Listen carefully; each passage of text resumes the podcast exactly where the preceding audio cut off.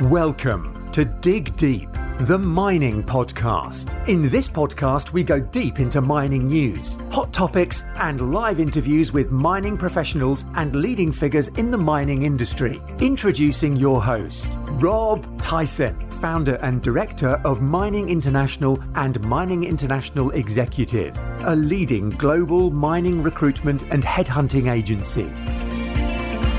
Hi, mining community. Welcome back to another episode of the Dig Deep, the mining podcast. And today's guest is Paul Johnson, who's the CEO of Power Metal Resources, who are a London listed metals exploration and development company whose main objective is discovering large scale metal deposits uh, with a focus on cobalt, copper, gold, lithium, nickel, silver, and uranium. They, are, they have active projects in Australia, Botswana, Canada, the DRC, Tanzania, and the US. Um, Paul's a chartered accountant by background and is an experienced public company director, having served on many uh, on a number of public listed companies. Um, and is here today to tell us more about some of the exciting things that Power Metal Resources are up to with the various projects they're involved in. So um, that's welcome, Paul, to the podcast. How you doing, Paul? Thanks, Rob. Yeah, I'm very good. Thank you. How are you? Yeah, I'm good as well. This is a Wednesday afternoon.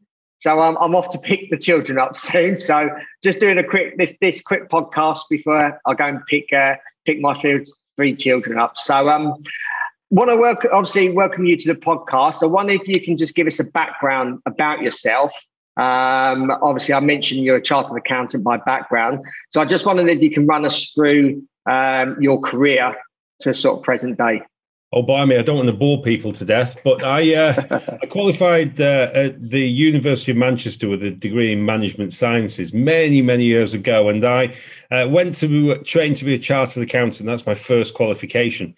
I left accountancy as soon as I got it and went into insurance loss adjusting. Uh, and uh, I'm also a, a, chartered loss adjuster. And, uh, and then uh, I moved to a large American insurance company on their risk management profiles for business interruption. So that's large scale profits, losses effectively, and helping to estimate what the risk would be across their major international clients.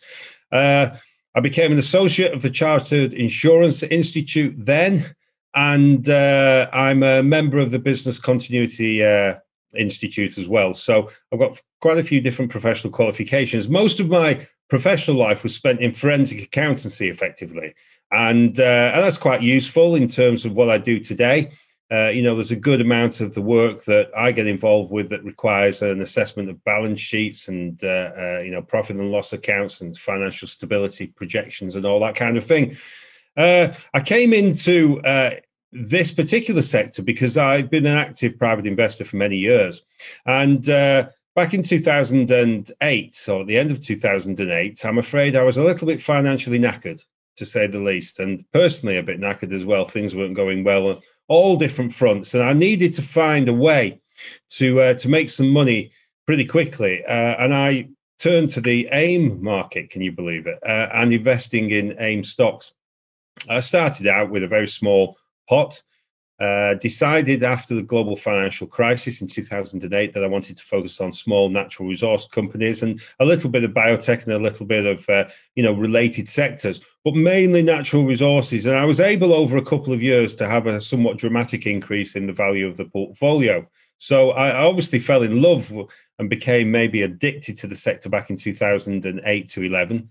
Uh, it's been a bit of a, a roller coaster ride over the years since because you know this isn't a one way ticket investing and it's quite difficult to get to grips with the basic concepts that you need to make it successful for yourself. The most obvious one, I think, is that when markets are difficult and challenging as they are right now, you have to keep on and keep focused and not get taken out of positions just because the market has a few months when it's pulling back. Uh, and uh, in 2010, I started, uh, I think it was 2010, uh, I started to get a little bit more involved. I founded uh, Mining Maven with uh, a colleague, an investing colleague. From that, I took my first board role at ECR Minerals in 2012. And since then, I've been on multiple different boards chairman, uh, CEO, non exec director. and I've found myself now to Power Metal Resources which uh, I started with in 2019. Great. wonder if you can actually tell us a little bit about Power Metal uh, Resources, like uh, obviously the structure um, and what your objectives are, and, I suppose a little bit about the history. Yeah, sure. Well, Power Metal used to be called African Battery Metals. And in December 2018, I was on my way to Greggs at about eight o'clock in the morning, as you do. And uh, well, I do anyway, uh, you know, bacon sandwich and uh, cappuccino. Uh, yeah. And uh, and I noticed that this company, African Battery Metals, has been suspended pending financial clarification. And uh, the uh, it's always interesting when that happens. You want to know, you know, what the situation is. I've been following the story for quite some time, and I think the share price had gone up to seventy pence uh, in the in the year or two prior to this uh, dreaded announcement, uh, but was uh, it was suspended at 1.3. I think it had fallen all the way down. And uh, cut a long story short, uh, we ended up getting involved with restructuring and refinancing of that company. so it, it, had a change of management, and it was all done in a very friendly and positive way. and then we raised one million pounds to get it back on its feet uh, and then started. Now, at the time, it had three projects in the Ivory Coast, uh, Cameroon, and the DRC, where Western Central African focus. Uh, since then, of course, we've we've built it over the last two and a half years into a global uh, business. I mean, the, the bear the people should, I think, understand this is a global project.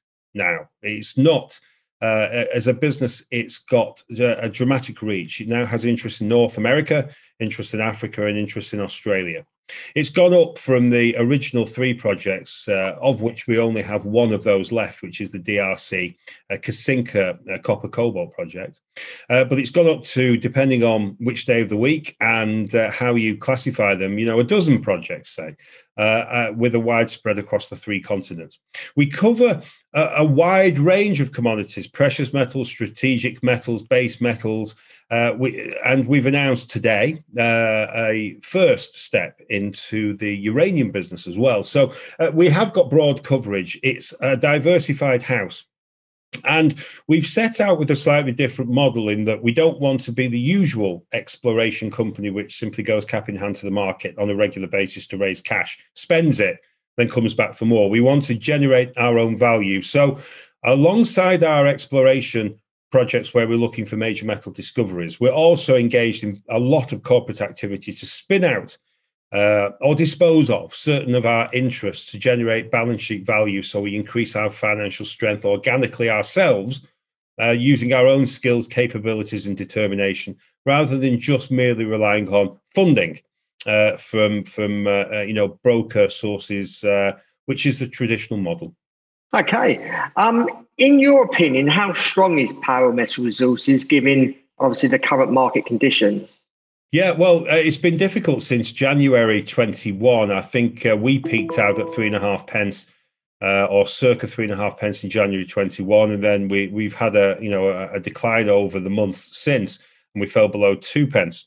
And uh, it's really important to have a number of degrees of strength, I think, if you're building this type of company. One is uh, underlying financial strength, and we've talked a little about that so far. But, you know, we, we run with a robust uh, working capital position at all times. It's always been our ethos because when a company has been through uh, this company's experience over the years of having periods when it didn't have working capital, it's important that we maintain that at all times. So we're strong on that front. Uh, operationally, you you have to be strong, and that uh, for us means a degree of diversification. So we cover many of the bases in the natural resource sector. We're not just focused on one very specific sector. We're not focused on one project, one jurisdiction. We have a good wide spread. Our deal structures and the way that we run our business means that we're not committed to excessive fixed costs going forward. We're flexible. You know, many of our deals are done on a very low cost basis. They're often, well, they often have been done recently with shares.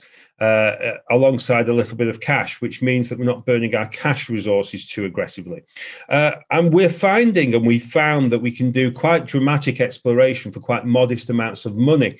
Now, of course, we make major metal discoveries. Our demands uh, on finance and operational capability will uh, increase quite dramatically. So, by building our working capital on the balance sheet, uh, which I mentioned before, well, that will give us the financial power to stand our ground on uh, when we have those major metal discoveries. We're building our team of very capable people. Uh, we have some exceptional people in the in the business now, and that team is growing. Uh, so that gives us an underlying strength as well. And what I'm trying to do, Rob, is not just do uh, the usual thing. I'm trying to build a commercial business, so one that that kind of washes its face financially, operationally, and in every way possible. This is a proper company. If we want to be targeting mid-tier status, which we do, if we want to be building a very large organization, we have to build the financial strength, the uh, team structure, the right skills and capabilities, the right business model, and all those things. So, pretty much from the off, we've had that mindset. So, I would say, long answer to a short question, we're in a very strong position. And uh, we can, if we keep working in the way that we are, I think it can only get stronger. Yeah, certainly. And obviously, we've spoken in the past. So, yeah, I am. Um, I uh, certainly agree with you there. Um, what are what are the steps being taken to make sure Power Metal Resources can keep up with all the projects that they've taken on? Yeah, it's. Uh, that, I mean, that's a good point. It kind of stems from what I mentioned before about the the the, the need to grow your business in uh, and your your finance and your your technical capability in house, your connection based networks, your advisor base that you use, you know, to run these businesses. Uh, we are uh, we're not just growing uh, like a, a, mushroom, as it were, uh, as a business with no plan. We are already now taking steps to uh, make those disposals from our portfolio where there is a proper uh, operational and strategic advantage in doing so. So. Very recently, we announced that we were disposing of our Hemlo Schreiber project interest to First Class Metals, uh, so that took one part of our business, uh, put it into uh, another company. Uh, and they are focused on the Hemlo Schreiber at first class. They're a great team. They're very driven and determined. They're looking for a listing in the uh, London capital markets by the end of the year. And by bringing our project package together with theirs, it makes a great proposition. So when you do that kind of thing, it doesn't take away all the work because, of course, we'll be working with them on the listing uh, uh, during the listing process and, and thereafter. And we'll be a long term shareholder because we did the transaction of a million pounds uh, uh, disposal for shares in first class. Uh, but it does take away some elements of the operational challenges and day to day work which is important because we need to see our work levels under control. And there will be bigger transactions with IPOs happening. We've already talked about a number of them in the public domain. There, you know, a, a, a couple of big ones uh, where we've been working intensively. Of course, you know, Victoria Goldfields, the joint venture with Red Rock Resources, that's spinning out into its own uh, stock market listed vehicle. Uh, Golden Metal Resources, our Nevada package, uh, spinning out into its own vehicle. Uh, Silver Peak, uh, our Canadian uh, silver project interest, same kind of thing, and there's there's others as well. So that as, as they, it's lots of work in the process when you're getting them uh, through the disposal IPO route. But then once they go into their own vehicles, they are effectively self-sufficient, independent organisations, and that will take some of the pressure off us. Uh, alongside that, we we have our own in-house internal exploration programs that we're working on. We uh, fortunately, from the off, have uh, developed strong relationships uh, in various jurisdictions. So when we've taken an interest on, we've had a very keen eye on making sure there was the team in place to be able to take projects forward. Praise be, because it, with the COVID 19 restrictions around the world, we simply haven't been able to travel around uh, we've had to control and coordinate most things from uh, from uh, from London. But we're working with good teams, and they control and, and and the work that we have to undertake, and they do lots of it for us in the field and in the different jurisdictions we operate. So there's lots of different elements to this. Uh, we are stretched, absolutely, definitely, but we've been stretched since day one, Rob since we refinanced and restructured this company in Feb 19, there hasn't been a week go by where we've been going, this is great. I just sit on the beach and take it easy. You know, Michelle, my wife, is is used to me doing this. I've been doing this for years. Uh, but uh, and she understands, you know, that there's a my my, my work life is is quite intense, and she's fantastic and supportive with that. It's important to have a good family behind you who help out, and uh, the uh, that will continue uh, for quite some time. But if we're going to build this size and scale of organization that I want to build, that's just part and parcel, uh, you know, of, of the job really. Uh, and so it doesn't worry me in that sense. The most important thing, and I've learned this from times past, is you have the best people around you, do you know, working with you and making this business work. It's not one person. It never, uh, never has been, never will be. Uh, I've got a great team, and that gives me great reassurance on a day-to-day basis. Yes, certainly. Um, you're linked with uh, Kavango Resources through your JV Ditau uh, project. Um, are you confident that Kavango Resources are as dedicated as Power Metal Resources um, in putting shareholders first? Oh, that I mean, that's a yeah, that's a belter. Uh, there's only one way I can answer that, of course, isn't there? Really, if you think about it, as a joint yeah. venture partner. But let me let me tell you, without question, yes, they are. They they uh, the, the, the way that business has developed on the market, it's been through some challenging times, uh, as many resource companies go through before they strike it rich, as it were. Uh, Kavango have assembled a great portfolio of projects in Botswana, uh, and they have, you know, uh, as you can see, an increasingly strong public message. Great team, really focused on on shareholder value, which is a concept banded around by many. And I have to tell you, the many that band it around, I'm sure they don't believe it. Because, you know, if you pay yourself 250 grand a year as a CEO in the junior exploration company, you're not aligned with your shareholders. You know, if you're uh, if you don't uh, have equity participation, if you're on the board of these companies in your own stock, you don't share the pain when the share price goes down or the elation when the share price goes up. So, from our perspective, I, I, again another thing I've learned because I've only been in the public markets, uh, you know, being as di- as a director of a public company for nine nine years, getting on for ten years. So I've been learning as I as I go along, really, and I have learned that you've got to be working with the best partners. If you're not working with the best partners, it makes life difficult. Things don't get done as quickly and efficiently as they ought to. Things, uh, the relationship can be worrisome and problematic from time to time. And you just don't need that. You need to be working with, uh, in a positive professional uh, relationship with people that you trust and understand who have the same drive as you. So I can answer that question yes. They do have the right mentality. They have great projects. Our joint venture projects, which is Ditau Rare Earths, the project that I've loved for years, and I think is going to potentially, I have to drop the P word in, potentially deliver a great surprise to the market. Together with the Kalahari Copper Belt projects, which uh, I've been uh, very closely kind of associated with for a number of years. I made with Metal Tiger the T3 copper discovery back in 2016 when I was CEO of Metal Tiger, alongside partners MOD Resources, major copper silver discovery. Uh, and I want to do it again in the KCB and doing it with Kavango with that partnership, I'm very excited about. Yeah. Um, obviously, you mentioned partnership and building relationships. What would you say is important within a partnership um, from your obviously perspective and working with lots of different companies and partners? What is the key to having a successful partnership in your from your perspective? Oh, it's, it, it's the same as uh, oh, in any relationship in life, you know, you want people to do what they say they're going to do. Uh, you want uh, people that you you don't have to uh, watch your back in that sense because that you know that they're watching it for you and you're working as a team.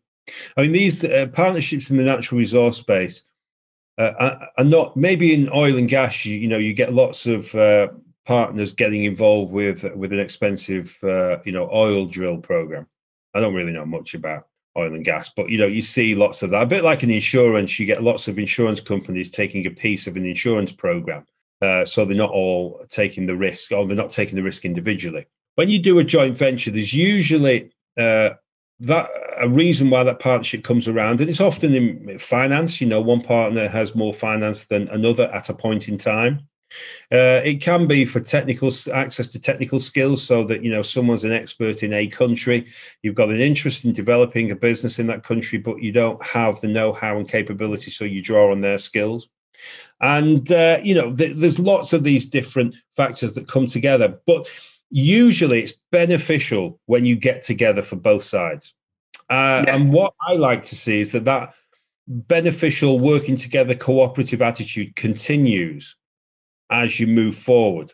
And where it fractures, I think, is that uh, if you're not careful, when you have major discoveries that have real dramatic value, you want to be working in a positive way with your partners uh, at that point and through that point.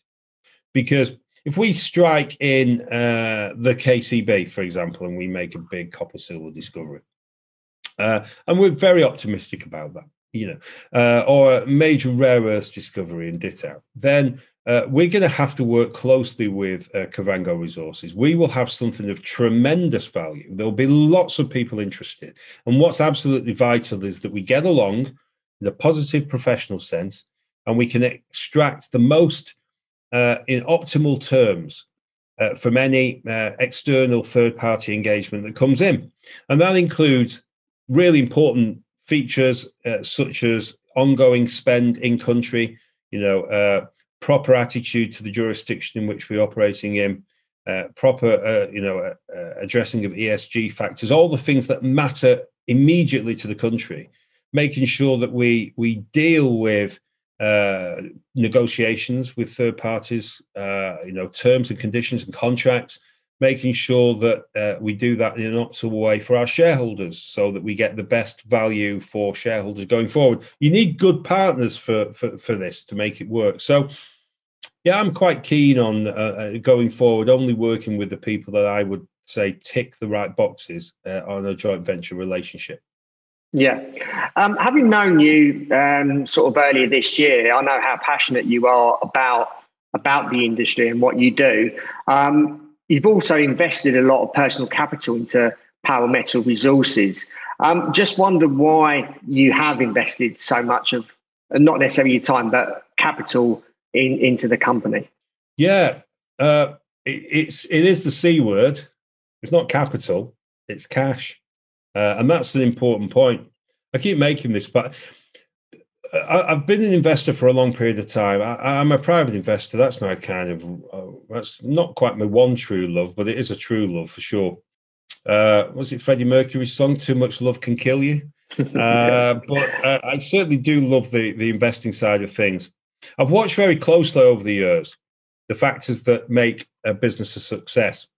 And uh, without question, uh, one of the things that have delivered me the biggest returns is in companies where the management team, like the board, have access to equity. Now they can own the equity or they can have great option schemes, whatever. If their exposure to the equity is dramatic, however it's brought together, then they have a real interest in driving the business forward. So uh, if they don't, if they get a nice big chunky salary, then their primary focus, because they're human beings, uh, and they, you know, they have a self-protective instinct. If their main focus is salary, then uh, all they can think about as a baseline is having enough money to pay that salary. So your focus then becomes, can I raise money? Now, I, I don't focus on that. I focus on my share price and, and make it and building this company to a really big consider, uh, concern. I've got in total 140 financial instruments, 140, 140, 140 million, something like that, uh, getting on for 10%, but not quite 10% of the business. So that's uh, shares I own, 74.5 million. Options, which uh, have always been issued at a considerable premium with some decent target hurdles to be achieved before they can be exercised, and warrants where I've participated in previous placings. I've participated in all the company's financings. So those three together give me a big uh, financial interest. Now, my salary is is modest compared to the market. Uh, I get, you know, uh, I am happy with my salary. You know, it pay it pays my bills. I'm grateful for it. But uh, depending on which day of the week and the valuation of the company, my shareholding uh, and the margin on my options and my warrants is circa you know 20 odd times my salary. So i don't get out of bed for the monthly paycheck as much as i appreciated it. I get out of bed to drive this to a big company. So that's the reason why i've invested. So i've invested circa over half a million pounds of cash. Now that's real cash. That's not fees that have been offset Over there's over half a million pounds of money that's gone into the business, bank transfer. So I put a hundred thousand in recently to convert warrants from the February 19 placing. And like we sent four lots of twenty five thousand pounds cash into the business. Right, that's not fee offset, some special bonus offset or anything like that. That's cash into the business.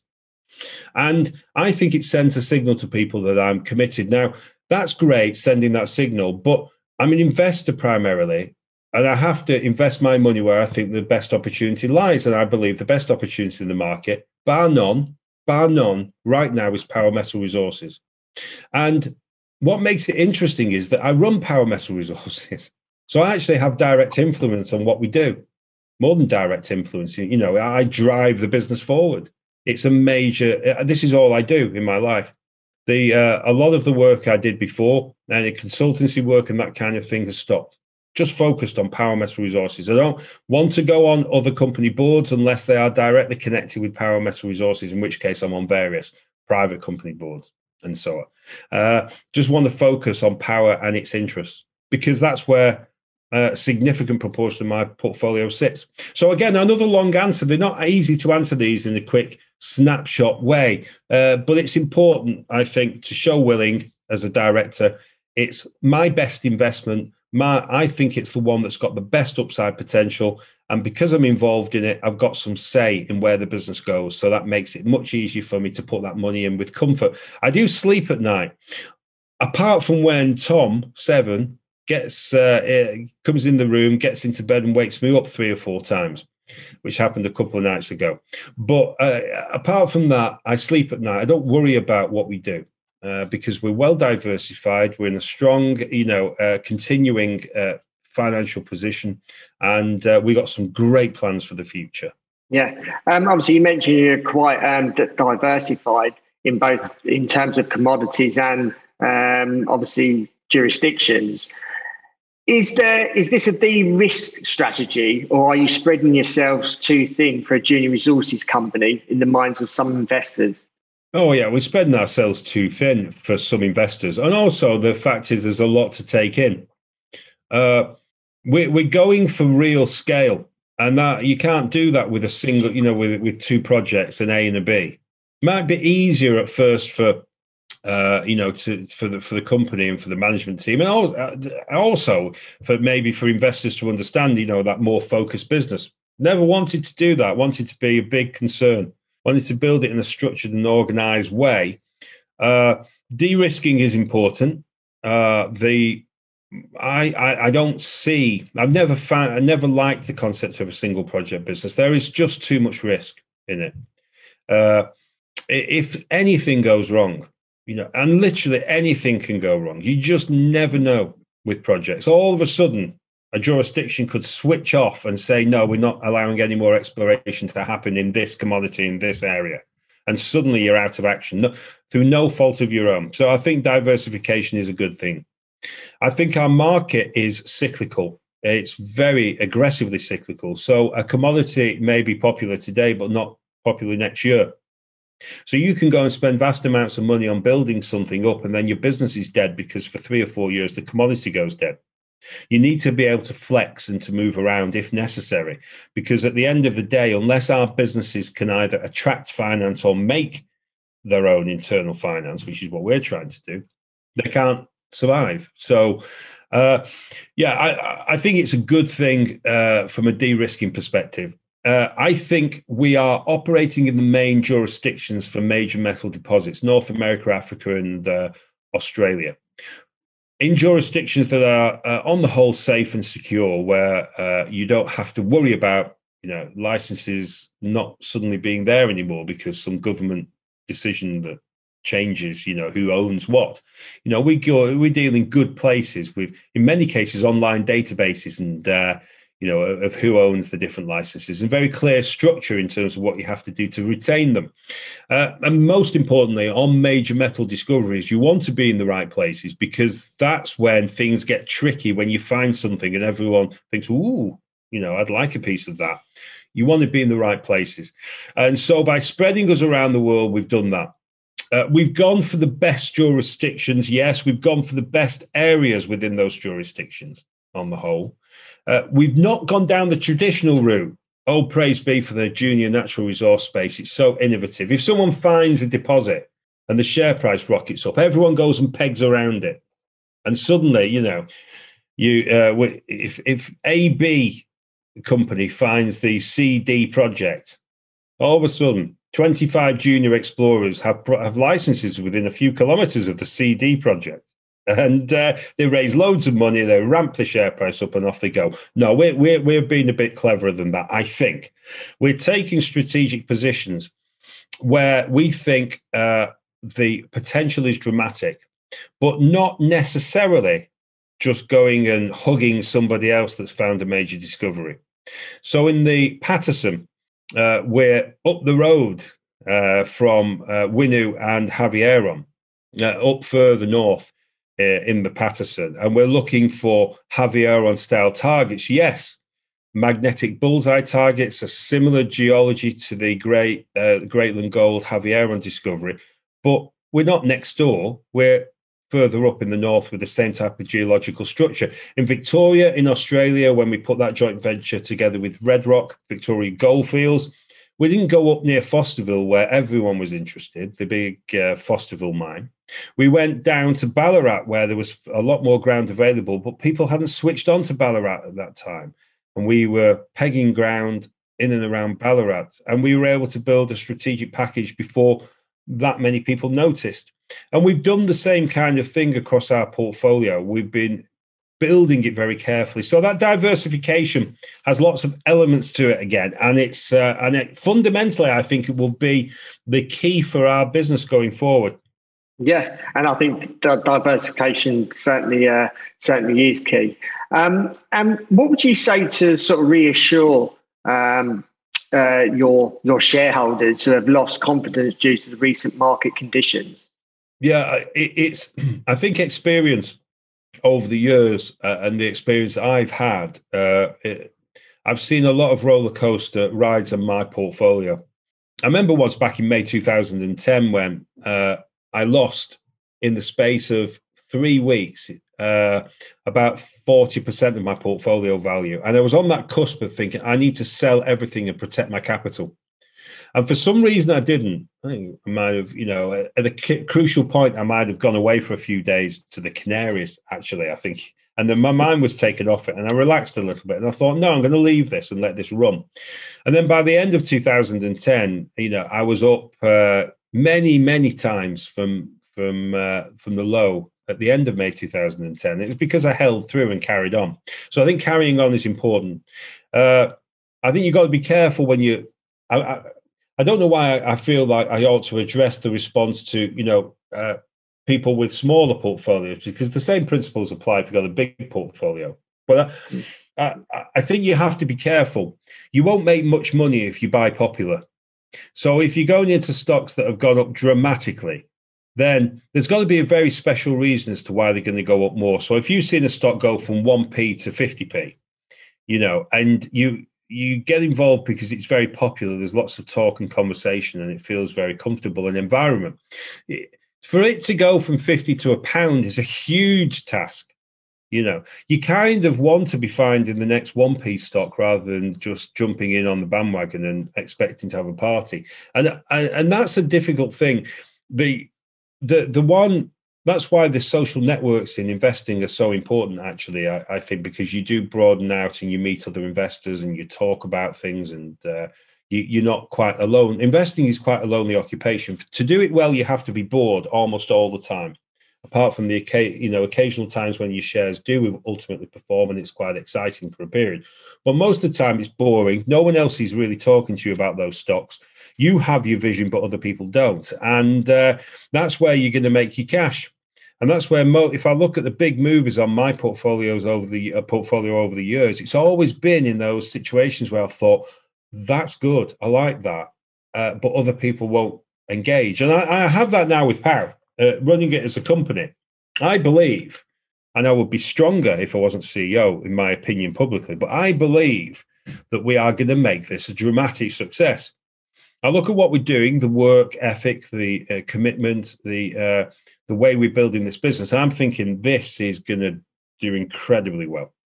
Uh, and other people don't always share my view. I see the enthusiasm about some of the other stocks on the market, and yeah, I get frustrated because I think seriously, I've done this for a while now, investing, you know, and that is not a great place to be. And I want people to come into my stock. I'm a mark. I'm marketing my own story, selling my own book, of course, and it's a bit frustrating. Uh, but I think getting involved in companies that have not yet had those explosive moves is a good is, is a good way of building your portfolio. Uh, and uh, I suppose above all, uh, as the last few months have taught us in the natural resource space in particular, is that your patience and control of your own emotions is key. And staying with your idea. If you're in, if you're investing in junior natural resources, uh, and you're willing to ride through some of these waves of difficulty and challenge, I think you've got a pretty good chance of making life changing money. Yeah, uh, certainly. I, yeah, I think it's there. Uh, and I mean, for, for me, the natural resource sector has saved my life in terms of finance and also my ability to change things in my life that I needed to change for myself and to keep you know other people happy as well. Uh, so I'm ever so grateful to it. It's not easy. It's not. I've been at this now for you know, I've focused on natural resources, properly focused for 12 years. Uh, it's taken a long time to build up, uh, you know, a reasonably strong position, but it's definitely there for the taking if you have that degree of commitment. Yeah, I mean, I'm um, just going on from that. I'm actually uh, obviously a, a, more recent investor in the industry, um, and I think I think doing obviously a lot of research, a lot of due diligence um, but also looking at the fundamentals of the company um, or companies that you're looking to invest in.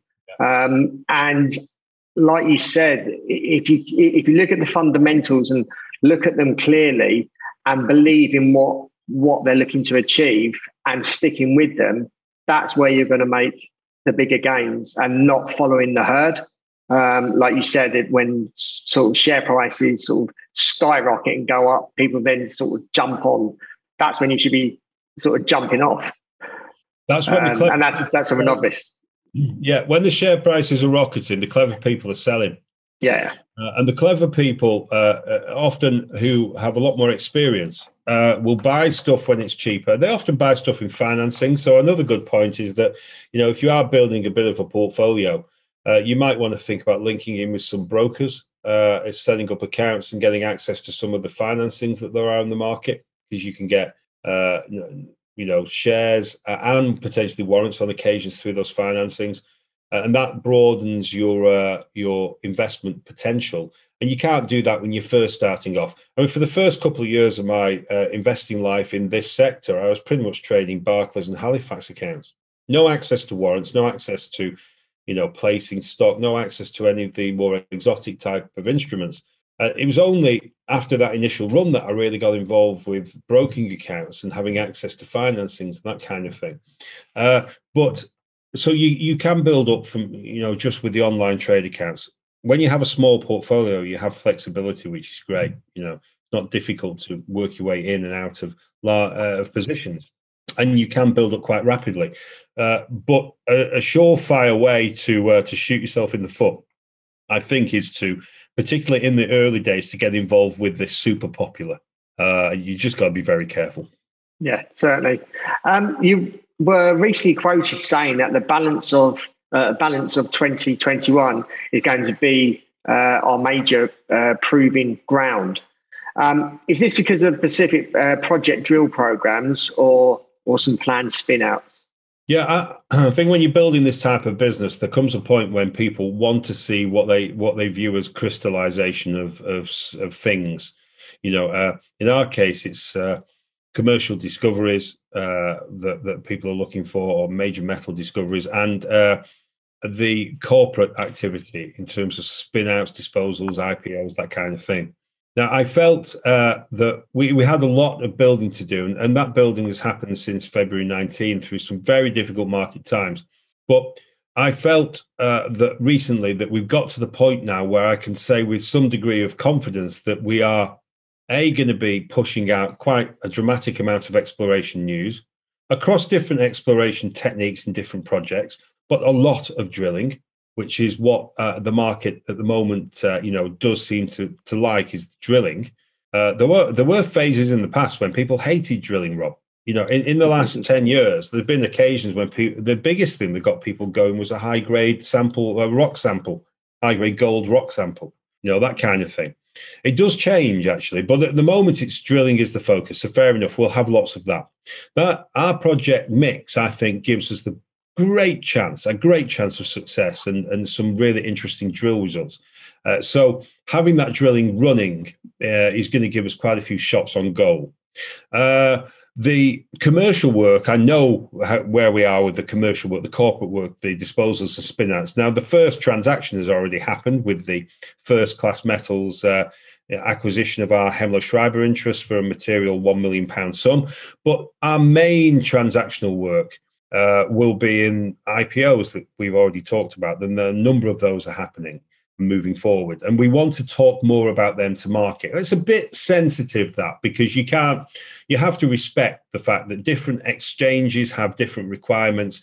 Uh, they have to approve you, as it were. So you can't be shouting that you're going to list on XYZ exchange until you kind of are there you know, you, you have to be respectful to the regulators, which we always want to be. But we do want to communicate through the process, and so there'll be more information coming out on that. But I'm I'm looking at the profile now, exploration and corporate work in the balance of 2021. What do we have? Three and a half months left, and it will be intense for sure. Intense. Yeah, I know, and uh, I know you've been pretty busy. Um, so I've got. A... yeah. I, mean, I do try. I do try, but we we we have a lot. Uh, you know, the the growth, the scale and growth of the businesses is quite dramatic. The resources are coming in to assist me and help me, uh, uh, and that's important. But it, it is a full on affair. And uh, because yeah. we deal with Australia uh, at one end and we deal with North America at the other, for me, it's a 24 7 business. for many members of my team, you know, it's we go to bed at night and Australia is talking to us. Uh, and Canada is talking to us. We wake up in the morning and we have the remnants of the Canadian communications, and we have a whole, you know, thrust of a day's business in Australia's communications to deal with. And then we have the African business as well, and matters in respect of London, uh, you know, work flow. Uh, so it is pretty intense. But I keep coming back to the same thing, Rob. I, am not here to, I don't want to finish my career and go, oh, you know, I had a, couple of small little exploration companies. And uh, and I paid myself I had millions out of the business over the years, and I've got a nice house, and I've got this, that, and the other. I want to get out there, uh, uh, you know, at the end of the process and say I found multiple deposits I brought employment to large numbers of people in the countries that you know that we've been working in. We've done things properly. We've treated people properly. Uh, we've uh, built an incredible, immense, long-lasting business that has real meaning in not just the London capital markets, but in various jurisdictions around the world. I want to feel like I've done something, and uh, and I just want to do it for me, really. In that sense, you know, it's uh, and uh, to do that requires us to sacrifice as a team on uh, what we do at work to focus and to build and to really get on with it. Uh, and if if I'm successful, yeah, there'll be a load of money at the end of the road. Okay, that's that's obvious. I mean, uh, uh and that's great. there'll be a lot of money for our shareholders along the way, which is fantastic and great as well. Uh, and then I want people to look back with pride on their investment in Power Metal Resources. I want them to say, you know what, I didn't sell when it went to 3p. I held on. I saw it go to below 2p. And I've seen it rise all the way up to XP, whatever that may be, or even higher. Uh, and I held through that. And now I have, you know, life changing money for myself because I stayed with the story. I want them to feel proud about what they did because it's a, the investors, the shareholders, they press the button to buy and sell you know, it's their decision. And as much as it's very nice to get compliments from investors about how you've been able to help them with their life, at the end of the day, they made the decision to get involved with your company and to keep that money in there. Yeah. Um, I've got a couple more questions, and this is a, a bit of a long question. Um, you talked about your um, explore and crystallize model. Um, yeah. The IPO value from the spinouts um, provides the balance sheet growth uh, to enable exploration. Um, for a junior resources company, you have many exciting projects which represent huge potential for major district scale discoveries. Um, for instance, the, the lithium opportunity at Authier North, um, which is right next door to Sayona Mining, um, and also the, the South Ghanzi project. I hope I'm pronouncing these correctly. Um, in the KCB, um, yep. which is close to the big um, T3 commercial discovery for Metal Tiger um, and MOD are just a couple. Um, with so many projects in the uh, portfolio, how do you sort of prioritize resources? Yeah, we, we do actually have a capital allocation model. Uh, so we only put the money into the things that we think uh, have real kind of impact. We have to, as a, as a, a, stock market listed company, you do have to follow the areas that will attract the investor interest. There's there's a lot. Uh, it, it, it's it's a, this is a far more interesting question. You could answer ask this one question. It could I could go on for an hour. Uh, uh, you build. You're trying to build a virtuous business in our space, and uh, to do that, though, there will be those projects that have dramatic value in the event that you take them forward. Uh, but along the way, the investor base just might not be interested or engaged with it. So you can have a great idea, but to get it to, from A to Z is going to result in vast dilution because the investors don't come with you. And therefore, the price doesn't rise. You know, you can't, in a traditional company, not ours, but you can't raise money easily. So you just dilute people to death, and you might have a working mine at the end of it. But it's uh, if someone held 10% of your stock at the start, they probably end up with 0.01% at the end. Now, that's just not going to do. So you have to balance your business with a range of different interests that have uh, differing you know features and positives that will draw in uh, investors and shareholders along the way to as you build the story now uh, that's related to diversification as well. So at the start we said you know you have a different mix of projects because sometimes you, the market just isn't with you on something. Even if you want to keep it going and keep with it you still you know you might have to shift some of your business into other areas where there is a lot more interest and engagement. And that's the you know the uh, that's the nature of our nature of our world. But internally, our capital allocation model we look in our business and say okay we have a limited pool of capital now i could go out and raise a vast amount of money and spend on everything and wouldn't it be fantastic well it's not targeted and it probably wouldn't deliver the result we want but we say we've got a limited pool of capital. Where do we want to expend and focus that capital? We uh, we try and make sure that we uh, focus on those projects that have the uh, compared to the spend the nearest potential for major uh, upside value for the shareholders. So if we think something is on the cusp of a discovery, something has the potential to yield a discovery. Uh, the cost of do, to getting to that point is not too dramatic compared to our working capital resources, we will go for it. Now, if you look at the Tati project in Botswana, a relatively recent addition to the portfolio, we exercised the option in July. We conducted phase one exploration immediately. We followed it up with phase two exploration. Uh, we've done effectively, uh, you know, a range of uh, prospecting and mapping work.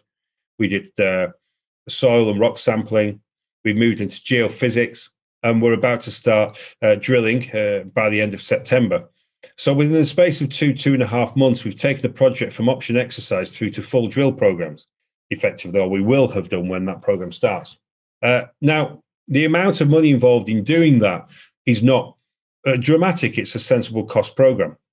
Uh, we've already paid £50,000 up front towards the drill cost because that was the option fee was a £50,000 cash payment offsettable against drilling undertaken at the project. So we're fine. You know, we, we, we've got a significant amount of the costs already paid. And that's a great example of capital allocation because we've got a controlled amount of cost, an explosive, well, potentially explosive program. We found 20, 25 grams of ton gold from a rock sample. So it was pretty explosive when we got the results in. And uh, we could have a major, major outcome from it. So it is a bit of a juggling process with regard to finances. It's not Power Metal Resources Bank. We're not here to hold vast amounts of cash. It's not uh, a great environment if you want vast salaries. So, you know, we don't pay crazy salaries. We pay good, reasonable salaries, but nothing else.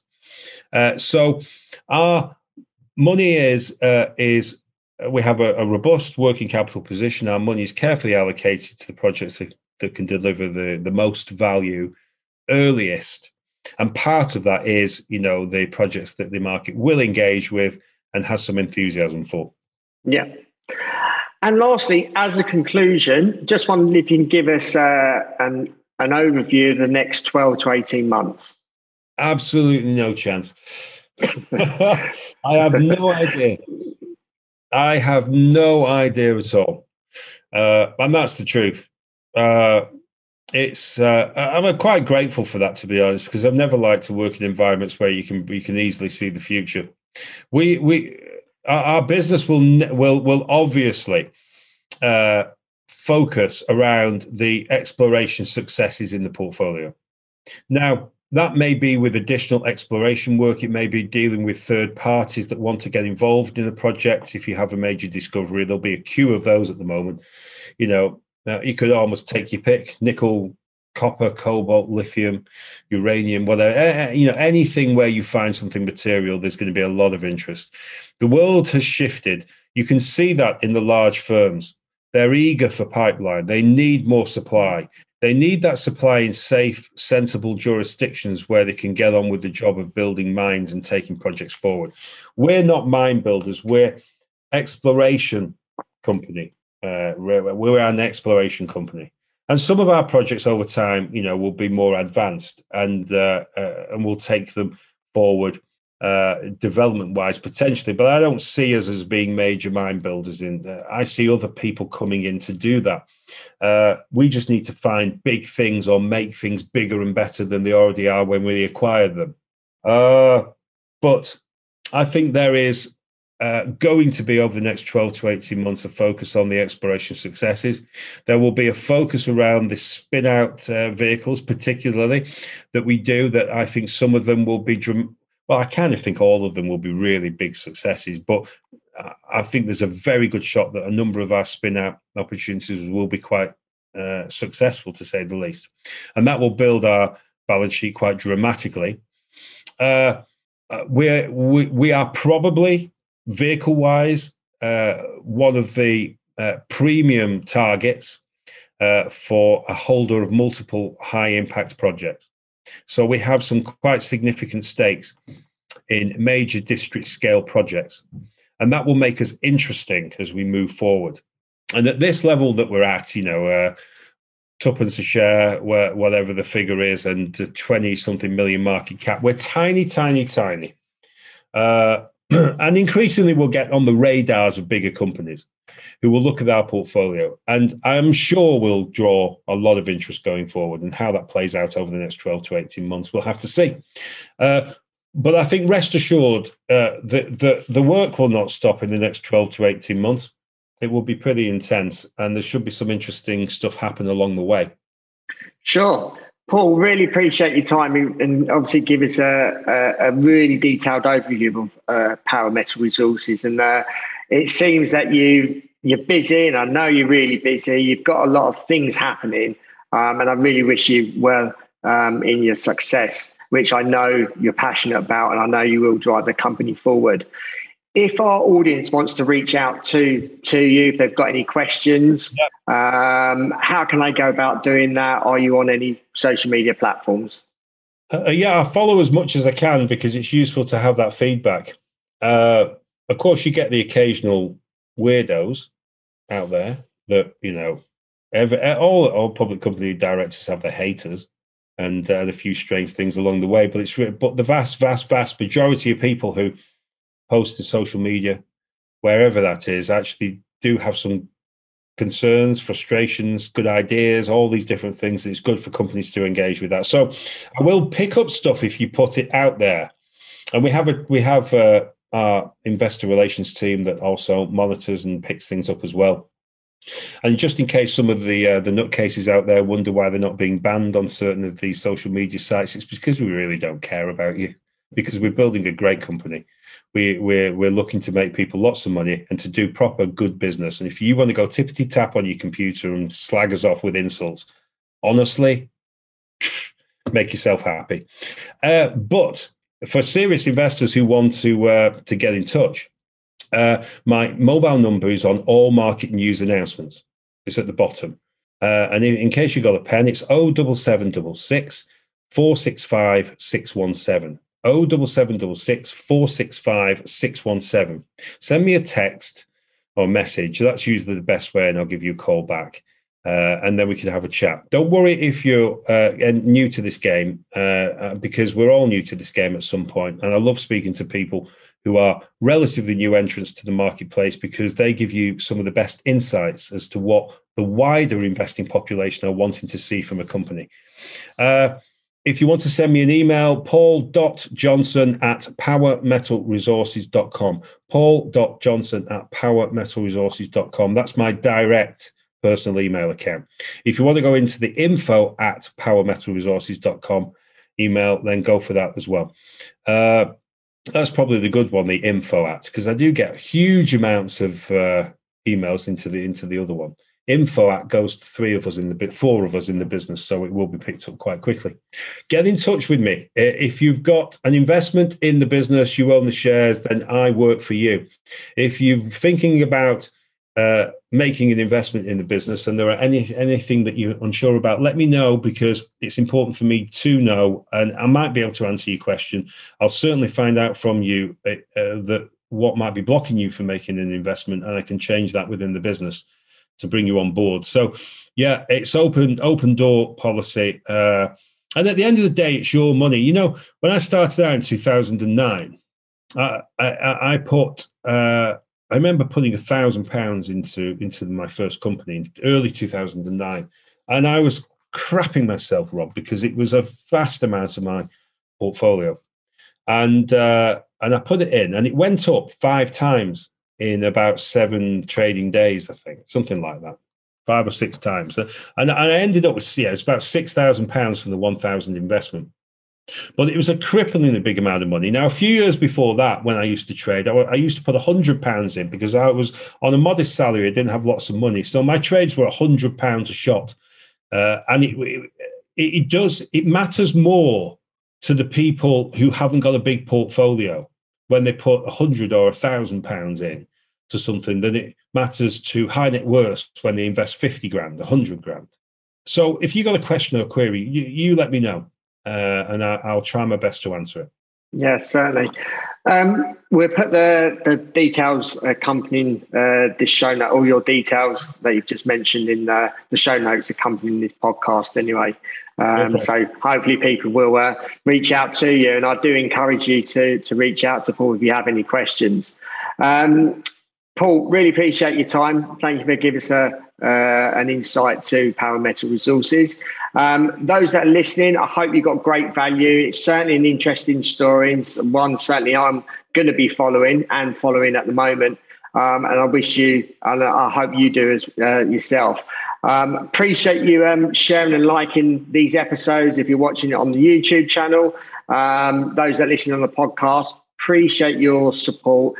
Um, appreciate you um, reaching out to friends, family, um, people in the industry, recommending the podcast to them. We're trying to grow the reach even further at the moment. So um, your help really matters and help you pushing this podcast out to all the corners of the world. Um, we are in 170 countries, but some of those countries, there is a, a, sort of handful, maybe 15, 20 people listening. But obviously, we want to push this podcast out to uh, to um, other people, and it's your help um, by you um, helping me do that by recommending the podcast to to people in the industry. So, really appreciate your support. Thanks again, Paul. Um, really appreciate your time. And until next time, happy mining. Thank you for listening. Remember to reach out to Rob via the show notes and be sure to subscribe and leave a review. Until next time, happy mining, helping each other to improve the mining industry.